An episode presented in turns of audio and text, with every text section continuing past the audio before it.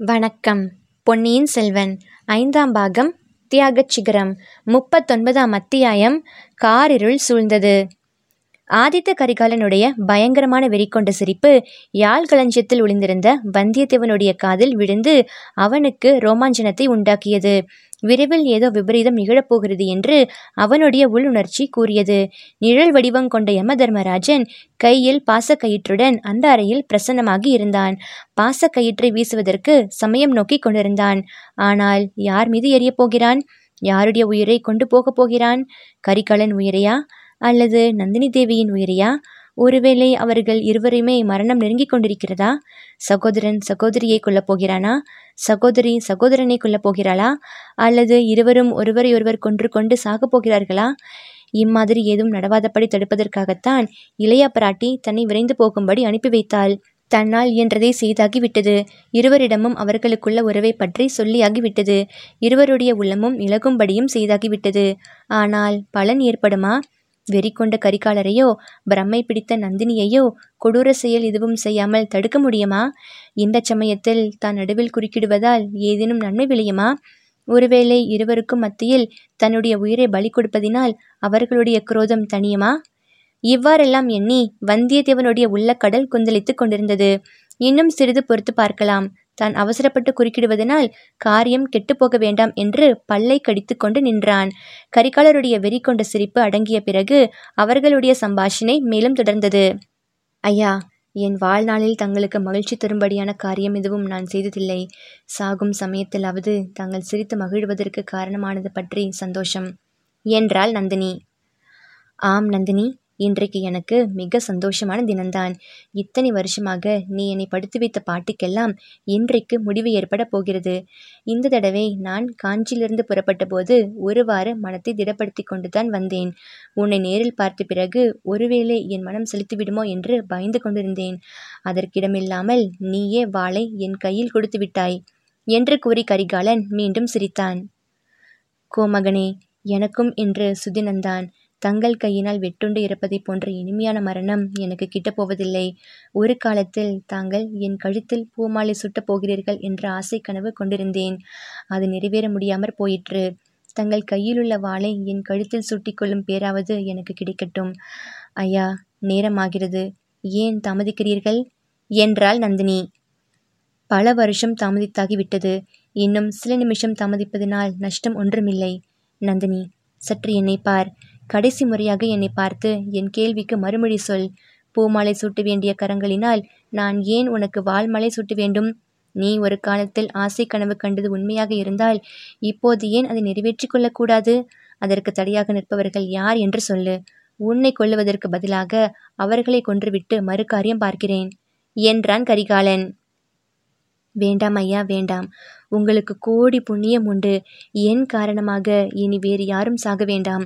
யாரும் தடையாகவும் நிற்கவும் இல்லை. என்னுடைய தலைவிதிதான் தடையாக இருக்கிறது. அந்த தடையை ஒரு நொடியில் நான் தவிடுபொடி செய்து விடுகிறேன். தலைவிதியின் பேரில் பாரத்தை போடாதே. பிரம்மா எழுதிய எழுத்தை நான் மாற்றி எழுதுகிறேன் பார்.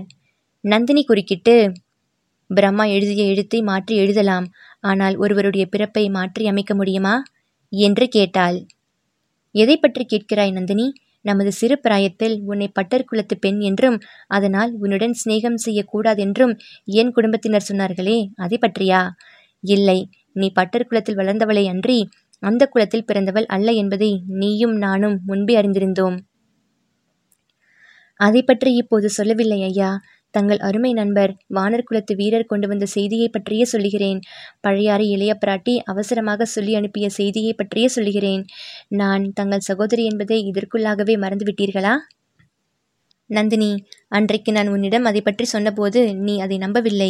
உன்னையும் என்னையும் பிரித்து வைப்பதற்கு செய்யும் இன்னொரு சூழ்ச்சி என்றாய். பிறகு நானும் யோசித்து அதே முடிவுக்கு வந்தேன். அதை நிச்சயம் செய்து கொள்ள வேண்டுமானால் வேண்டாம் வேண்டாம். எனக்கு அதை பற்றி சந்தேகமே இல்லை. கோமகனே தங்களுக்கும் எனக்கும் இரத்த சம்பந்தம் ஏதும் இல்லை. பின் என்ன தடை நந்தினி? நான் தங்களுக்கு பாட்டனார் முறையில் உள்ள பழுவேட்டரையரை மணந்தவள்.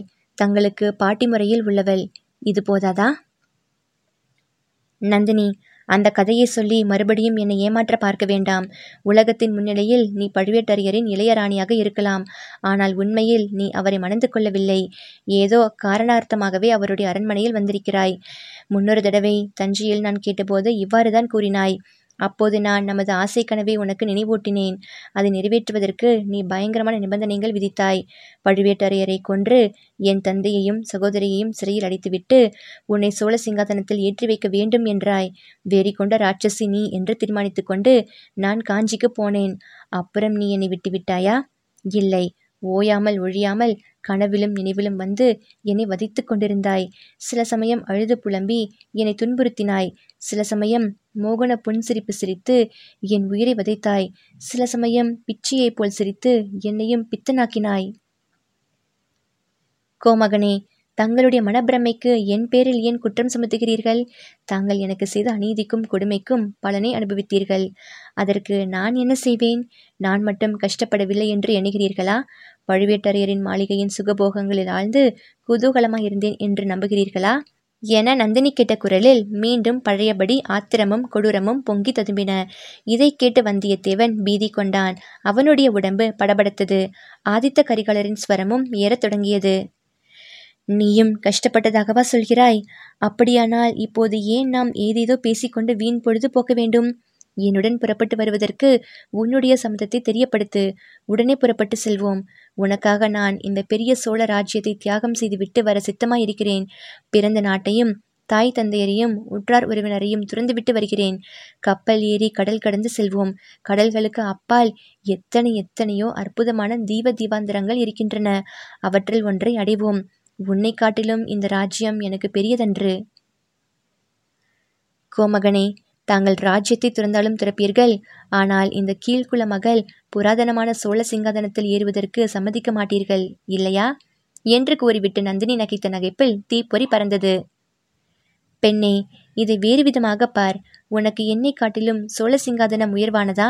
என்னிடம் நீ அந்த நாளிலிருந்து காட்டிய பிரியம் எல்லாம் சிங்காதனம் ஏறி மணிமகுடம் சூடும் ஆசையினால் நடித்த நடிப்புத்தானா? என்றான் கரிகாலன். ஆஹா அப்படியே வைத்துக் கொள்ளுங்கள். எனக்கு அரண்மனை வாழ்வும் அரசபோகமும் அரியாசனமும் தான் வேண்டும். இவற்றுக்காகவே பழுவேட்டரையரை நான் மணந்தேன். இவற்றுக்காகவே வீரபாண்டியரை காப்பாற்றுவதற்கு முயன்றேன். அடி பாதகி அவன் பெயரை எதற்காக இப்போது சொல்லுகிறாய்? என்று கர்ஜனை செய்தான் கரிகாலன். நந்தினி மறுமொழி கூறுவதற்கு முன்னால் அவன் தொடர்ந்து மேலும் கூறினான். ஆஹா எனக்கு தெரிகிறது. உன்னுடைய சூழ்ச்சி எல்லாம் எனக்கு இப்போது நன்றாக தெரிகிறது. வீரபாண்டியனுடைய பெயரைச் சொன்னால் எனக்கு ஆத்திரம் வரும். நான் உன்னை உண்மையாகவே கொல்ல வருவேன். உடனே இங்கு நீ காலால் இட்டதை தலையால் செய்ய காத்திருக்கும் வாலிப சிங்கங்களில் ஒருவன் வந்து என்னை கொன்று விடுவான் என்பது உன் அந்தரங்க நோக்கம். அடி சண்டாளி அந்த வந்தியத்தேவன் எங்கே இருக்கிறான்? எங்கே அவனை மறைத்து வைத்திருக்கிறாய்?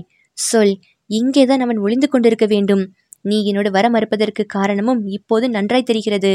ஆமாம் அவன்தான் காரணம். அவனோடு நீ ஓடிப்போக எண்ணியிருப்பதுதான் காரணம். பழுவேட்டரையரை நீ இவ்விடம் விட்டு அனுப்பியதற்கும் அவன்தான் காரணம். நீங்கள் இரண்டு பேரும் சேர்ந்து பேசிக்கொண்டுதான் இப்படியெல்லாம் சூழ்ச்சி செய்திருக்கிறீர்கள். ஆஹா எப்படி நான் ஏமாந்து போனேன்? எங்கே அந்த பாதகன் வந்தியத்தேவன்? எங்கே உன்னுடைய புதிய காதலன்? இவ்வாறு ஆதித்த கரிகாலர் வெறிக்கூச்சல் போட்டுக்கொண்டே கத்தியை சுழற்றிக்கொண்டு அங்கும் இங்கும் அந்த அறையில் ஓடத் தொடங்கினார். ஒரு சமயம் யாழ் களஞ்சியத்தை நெருங்கி வந்தார். அப்போது நந்தினி ஒரே பாய்ச்சலாக பாய்ந்து சென்று அவர் காலடியில் விழுந்து கோமகனே இதை கேளுங்கள். உங்களுக்கு கோடி புண்ணியம் உண்டு. நான் சொல்லுவதை கேட்டுவிட்டு பிறகு எது வேணுமானாலும் செய்யுங்கள். வானர் குலத்து வீரரை பற்றி தாங்கள் கூறுவது அபாண்டம். பூமாதேவி பொறுக்க மாட்டாள். அவருக்கு ஏதேனும் தங்கள் தீங்கு செய்தால் என் அருமை தொழில் மணிமேகலை உயிரையே விட்டுவிடுவாள். தங்களுக்கு மகத்தான பாவம் சம்பவிக்கும். வேண்டாம். இதோ என் நெஞ்சை பிளந்து பாருங்கள். வீரபாண்டியருடைய வாளினாலேயே என் நெஞ்சை கீறி பாருங்கள். அதற்குள்ளே தங்களுடைய திருவுருவத்தை தவிர வேறு எதுவும் இராது. இது சத்தியம் சத்தியம் சத்தியம் என்று கூறிவிட்டு நந்தினி விம்மினாள். ஆதித்த கரிகாலரின் வெறி மீண்டும் சிறிது தணிந்தது போல காணப்பட்டது. அப்படியானால் என்னுடன் வருவதற்கு நீ ஏன் மறுக்கிறாய்? அதையாவது சொல்லிவிடு. ஏன் என் கையினால் உன்னை வெட்டி கொள்ளும்படி தூண்டுகிறாய்? உண்மையே சொல்லிவிடு என்று அலறினான் கரிகாலன். ஆகட்டும். இதோ சொல்லுகிறேன் என்னுடைய நெஞ்சில் தங்களைத் தவிர வேறு யாருக்கும் இடம் கிடையாது. இது சத்தியமான போதிலும் நான் தங்களுடன் வர முடியாது. தங்களை மணந்து கொள்ளவும் இயலாது. அதற்கு தடையாயுள்ள ஒரு பெரிய காரணம் இருக்கிறது. ஆம் கோமகனே உண்மையில் அதை சொல்லுவதற்காகவே நான் இங்கே வந்தேன். தங்களையும் வரச் செய்தேன். அதை சொல்லிவிட்டு என்னை மன்னிக்கும்படி கேட்டுக்கொள்வதற்காக வந்தேன். இந்த துர்பாகியசாலியை மறந்துவிட்டு தங்கள் குலத்துக்கும் பதவிக்கும் உகந்த பெண்ணை மணந்து வாழும்படி கெஞ்சி கேட்டுக்கொள்வதற்காகவே வந்தேன். ஆனாலும் அதை சொல்ல தயங்கினேன். அதை சொல்லலாம் என்று நினைக்கும் போதே பயமாயிருக்கிறது. தங்களுடைய கோபத்தை கொழுந்து விட்டறியச் செய்வோமோ? அதனால் இன்னும் என்ன தீங்கு நேரிடுமோ? என்று அச்சமாயிருக்கிறது. தாங்கள் அமைதியுடன் இருப்பதாக வாக்கு கொடுத்தால்? சொல் நந்தினி சொல். எவ்வளவு கசப்பான விஷயமா இருந்தாலும் கேட்டு பொறுத்து கொள்வேன். சற்று முன் உன்னை மறந்துவிட்டு வேறு பெண்ணை மணந்து சந்தோஷமா இருக்கும்படி புத்திமதி கூறினாய். அதற்கே நான் கோபித்துக் கொள்ளவில்லையே. வேறு என்ன கூறினால்தான் கோபித்துக் கொள்ளப் போகிறேன்? ஆனால் மறுபடியும் ஏதாவது கற்பனை செய்யாதே. கோமகனே என் வாழ்க்கையே ஒரு கற்பனை என் பிறப்பே ஒரு புனைக்கதை என் வாழ்க்கையை சிறிது காலம் நீடிப்பதற்காகவும் நான் கொண்ட கருமத்தை முடிப்பதற்காகவும் நான் பல முறை கற்பனை கதை புனைய வேண்டியதாய் இருந்தது. இனி அதற்கு அவசியம் ஒன்றுமில்லை. இன்றுடன் என் பொய் வாழ்க்கையை முடித்துக்கொள்ளப் போகிறேன். தங்களுக்கு மன துன்பத்தை அதிகமாக்கக் கூடாது என்பதற்காகவே சில உண்மைகளை நான் அறிந்த பிறகும் தங்களுக்கு சொல்லவில்லை. தாங்கள் இனி வெறுத்துவிட வேண்டும் என்பதற்காகவே பல கற்பனைகளை புனைந்தேன். பல பயங்கரமான காரியங்களை செய்யும்படி கூறினேன். என் உள்ளத்தில் ஓயாத போராட்டம் நடந்து கொண்டிருந்தது. என் கடமையும் நான் எடுத்துக்கொண்ட சபதமும் தங்கள் பேரில் கொண்ட காதலும் ஓயாமல் போராடி கொண்டிருந்தன. இவற்றினால் நான் அடைந்த துயரத்தை சொல்லி முடியாது. கடைசியாக இன்று அந்த போராட்டமெல்லாம் முடியும் தருணம் நெருங்கியிருக்கிறது. என்னை பற்றிய உண்மையை சொல்லிவிடுகிறேன். அதை கேட்ட பிறகு என்னை தங்கள் கையினாலேயே கொன்றுவிடுங்கள். ஆனால் வேறு யாருக்கும் தாங்கள் தீங்கு செய்ய வேண்டாம். வீண் பாவத்துக்கும் பழிக்கும் ஆளாக வேண்டாம். பாவம் பழி. இனி புதிதாக நான் அடையக்கூடிய பாவம் பழி என்ன இருக்கிறது? ஆயினும் சொல் நந்தினி என்னுடன் வருவதற்கு நம் இளம் பிராயத்து ஆசை கனவு நிறைவேறுவதற்கு தடையாயிருக்கும் உண்மையான காரணம் என்னவென்று சொல். அது எவ்வளவு பயங்கரமான உண்மையாக இருந்தாலும் சொல். அதோ அந்த திரைச்சிலைக்கு பின்னால் யாரோ ஒளிந்திருக்கிறார்கள் என்று நான் எண்ணிக்கொண்டிருந்த வரையில் ஒளிந்திருப்பது யார் என்று தெரியாதிருந்த வரையில் என் மனம் அமைதி இழந்திருந்தது உன்னுடன் பேசிக்கொண்டிருந்த போது என் உள்ளம் அதை பற்றியே எண்ணமிட்டு கொண்டிருந்தது. ஒளிந்திருந்தவள் மணிமேகலை என்று தெரிந்த பிறகு என் குழப்பமும் நீங்கியது. உண்மை தெரியாதிருக்கும் வரையிலேதான் பயம் கோபம் குழப்பம் எல்லாம் எவ்வளவு கசப்பாய் இருந்தாலும் உண்மை தெரிந்துவிட்டால் மனம் அமைதியடைந்து விடும் அல்லவா? கோமகனே நான் சொல்லப்போகும் செய்தியினால் தங்கள் மனம் உண்மையிலேயே அமைதியடையட்டும். அதுதான் என் பிரார்த்தனை. ஆனால் அந்த செய்தி நான் தங்களுடன் வருவதோ தங்களை மணப்பதோ முடியாத காரியம் என்பதையும் நிரூபிக்கும். என் வாழ்க்கையின் முடிவு என் துன்பங்களுக்கு விமோச்சனம் மரணம் ஒன்றுதான் என்பதையும் தெரியப்படுத்தும். வானர் குலத்து வீரர் என்னுடைய அன்னையை பற்றி செய்தி கொண்டு வந்தார். அது உண்மை என்று நான் அறிவேன். ஈழ நாட்டில் வெறி கொண்டு அலைந்து தெரிந்து கொண்டிருந்த மாதரசியை பற்றி நான் அறிவேன். அவள் என் அன்னை என்று அறிவேன். இது மற்றும் பலருக்கும் தெரிந்திருக்கிறது. ஏனெனில் அந்த பெண்ணை ரசிக்கும் எனக்கும் உருவத் தோற்றத்தில் அமைந்திருந்த ஒற்றுமையை பலரும் காணக்கூடியதாய் இருந்தது. என்னை என் தாயார் என்று சிலர் சந்தேகிக்கும்படியும் இருந்தது. ஆனால் என் அன்னையை அத்தகைய வெறியலாக்கிய காரணம் என்னதென்பதையும் சில காலத்துக்கு முன்பு நான் அறிந்து கொண்டேன். அது என்னை தவிர வேறு யாருக்காவது தெரியுமா என்பதை நான் அறியேன். யாரிடமும் இதுவரையில் நான் சொன்னதில்லை. இப்போதுதான் தங்களிடம் முதன் முதலாக சொல்லப் போகிறேன். ஐயா என் தந்தை யார் என்பதை தங்களுக்கு சொல்லப் போகிறேன். கருணை கூர்ந்து எனக்கு சற்று முன் கொடுத்த வாக்குறுதியை நினைவுபடுத்திக் கொள்ளுங்கள். ஆத்திரத்துக்கும் குரோதத்துக்கும் இடம் கொடுக்காதீர்கள். இவ்விதம் பலமான பூர்வ பீடிகை போட்டுக்கொண்ட நந்தினி ஆதித்த கரிகாலரை மிக நெருங்கி அவர் காதண்டை மிக மெல்லிய நடுங்கிய குரலில் என்னை பெற்ற தந்தை தான் என்று கூறினாள். கூறிவிட்டு விம்மி விம்மி அழத் தொடங்கினாள். ஆதித்த கரிகாலன் ஆயிரம் தேல் கொட்டியவனைப் போல் ஒரு கணம் துடிதுடித்து துள்ளினான். இல்லை இல்லை இல்லை ஒரு நாளும் இல்லை. நீ சொல்லுவது பொய் பொய் பெரும் பொய் என்று உரக்க கத்தினான். மறுகணமே அவனுடைய ஆவேசம் அடங்கியது. வேதனை மிகுந்த குரலில் ஆம் நந்தினி ஆம். நீ கூறியது உண்மையாகவே இருக்க வேண்டும். இப்போது எல்லாம் எனக்கு தெரிகிறது. உன் மனத்திலே நிகழ்ந்திருக்கக்கூடிய போராட்டத்தை பற்றிய உண்மையும் தெரிகிறது. நீ எவ்வளவு துன்பப்பட்டிருக்க வேண்டும் என்று தெரிகிறது. உன் குழப்பத்துக்கும் தயக்கத்துக்கும் உன் பயங்கரமான வேண்டுகோளுக்கும் காரணம் தெரிகிறது. அன்றைக்கு நீ என்னுடைய காலில் விழுந்து மன்றாடிய போது நான் உன் வேண்டுகோளை மறுத்தது எவ்வளவு பெரிய கொடுமை என்று தெரிகிறது. நந்தினி உலகில் வேறு எத்தனையோ தீங்குகளுக்கு பிராயச்சித்தம் உண்டு. ஆனால் நான் செய்ததற்கு பிராயச்சித்தம் கிடையாது. நம் இருவருக்கும் நடுவில் உள்ள தடை நீங்க வழியே கிடையாது. ஐயோ இந்த பெரும் பாரத்தை இத்தனை நாள் எப்படி உன் மனத்தில் வைத்து தாங்கிக் கொண்டிருந்தாய்? எப்படி இந்த பாதகன் இப்பூமியில் உயிர் வாழ்வதை சகித்துக் கொண்டிருந்தாய்? நல்லது நம் இருவருடைய வாழ்க்கைக்கும் பரிகாரம் ஒன்றுதான் விமோச்சனம் ஒன்றுதான். இதோ நந்தினி என் பிராயச்சித்தம். யாழ் களஞ்சியத்திலே இருந்து வந்தியத்தேவன் மேற்கூறிய சம்பாஷணைகளை எல்லாம் கேட்டுக்கொண்டிருந்தான். இடையிடையே கரிகாலரின் வெறி மூர்த்தன்யமாகிக் கொண்டிருந்த போது அவன் அவர்களுக்கிடையே போக எண்ணினான். பிறகு அதனால் இன விபரீதம் நேரிடுமோ என்று தயங்கினான். அவர்களுடைய உணர்ச்சிமயமான பேச்சு அவனை ஒரு புறத்தில் செயலற்றவனாக செய்து கொண்டிருந்தது. நந்தினி தன்னுடைய தந்தை இன்னார் என்று கூறியது மட்டும் அவன் காதில் நன்றாக விழவில்லை. ஆனால் அவள் என்ன சொல்லியிருக்கக்கூடும் என்று அவன் மனதில் ஓர் ஊகம் உண்டாயிற்று. அது அவனை திடுக்கிடச் செய்தது என்றாலும் வேறு எவ்விதமாக கூறினாலும் அது வெறும் சம்பிரதாயமாகவே இருக்கும். அம்மாதிரி ஒரு பெரும் அதிர்ச்சியை அவனுடைய அதிர்ச்சிகள் நிறைந்த வாழ்க்கையில் அவன் அனுபவித்ததே இல்லை. கடைசியாக ஆதித்த கரிகாலர் அடங்கிய மெல்லிய தளதளத்த குரலில் நந்தினி கூறியதை ஒப்புக்கொள்ளும் முறையில் வார்த்தை சொல்லிக் கொண்டிருந்த போது அவனுடைய ஆர்வமும் கட்டுக்காவலை பறந்தது அவர் உறக்க சத்தமிட்டு கொண்டிருந்த வரையில் அவன் அவ்வளவாக பயப்படவில்லை. இப்போதுதான் அதிகமாக அஞ்சினான். என்ன செய்ய போகிறாரோ என்ற பெருங்கவலையினால் யாழ் களஞ்சியத்திலிருந்து சிறிது தலையை நீட்டி பார்த்தான். பார்வைக்கு இலக்கான இடத்தில் நந்தினியும் கரிகாலரும் இல்லை. ஆனால் வேறொரு காட்சியை பார்த்தான். சுவரில் பதிந்திருந்த நிலை கண்ணாடியில் அந்த காட்சி தெரிந்தது. வேட்டை மண்டபத்தின் ரகசிய கதவு துவாரத்தின் வழியாக ஒரு கோரமான முகம் தெரிந்தது. மந்திரவாதி ரவிதாசனுடைய முகம்தான் அடுத்த கணத்தில் வேட்டை மண்டபத்தின் ரகசிய கதவு மெதுவாக திறப்பதை வந்தியத்தேவன் கண்டான். திறந்த கதவின் வழியாக முதலில் ஒரு புலியின் தலையும் பிறகு அதன் உடலும் வெளிவருவதையும் பார்த்தான். உடனே அவனுக்கு உடம்பில் உயிர் வந்தது. உள்ளத்தில் ஊக்கம் பிறந்தது. கை கால்கள் செயல்திறன் பெற்றன.